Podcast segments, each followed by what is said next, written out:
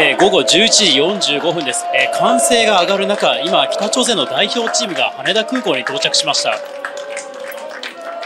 サウジアラビアで行われた第一戦ではなでしこジャパンと0対0で引き分けた北朝鮮。28日の第2戦に臨むためお揃いの赤いコート姿で来日し笑顔で国旗を振りました。北朝鮮は新型コロナウイルスの感染が拡大した2020年以降出入国を厳しく制限してきましたが、去年9月の杭州アジア大会に選手団を送るなど、国際スポーツの舞台に徐々に復帰し始めていて、来月には男子サッカーの日本対北朝鮮の試合も東京で予定されています。また日本政府は北朝鮮によるミサイル発射への制裁として、北朝鮮籍を持つ人たちの入国を原則禁止していますが、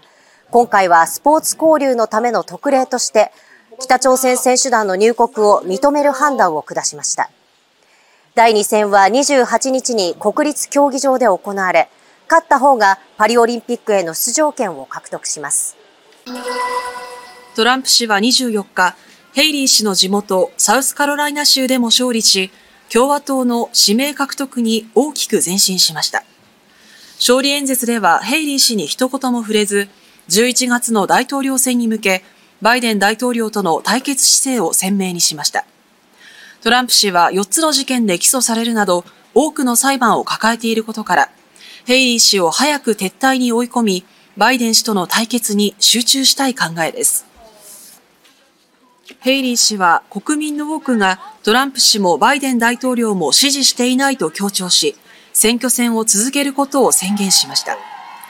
背景にはトランプ氏が刑事裁判で有罪判決を受ける可能性もあり、不測の事態に備え、唯一の対抗馬として、できる限り選挙戦に踏みとどまる狙いがあります。加えて、反トランプの唯一の受け皿となったことで、1月だけで過去最高となるおよそ25億円の献金を集めていることから、資金力が続く限り撤退はしないと見られています。警察などによりますと、今日午後0時半ごろ、柏市高柳神殿で、近所に住む人から家が燃えており、煙がすごいと119番通報がありました。火は2階建ての住宅の屋根にまで達していたということで、消防車など10台ほどが出動し、およそ3時間半後に消し止められましたが、住宅は全焼しました。この家に一人暮らしをしていた57歳の男性が自力で脱出しましたが、怪我をして病院に搬送されました。意識はあるということです。警察は出火の原因などを調べています。アメリカ中央軍によりますと、アメリカ軍とイギリス軍は24日、イエメン国内にある新イラン武装組織フーシ派の拠点18カ所に攻撃を行いました。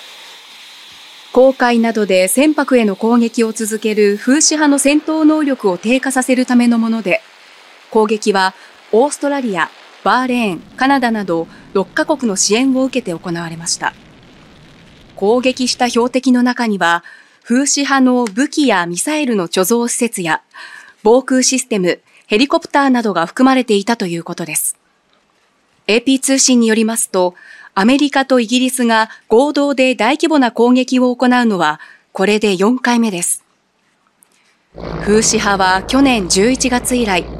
航海とアデン湾で商船や軍船に対し少なくとも57回の攻撃を行っていて、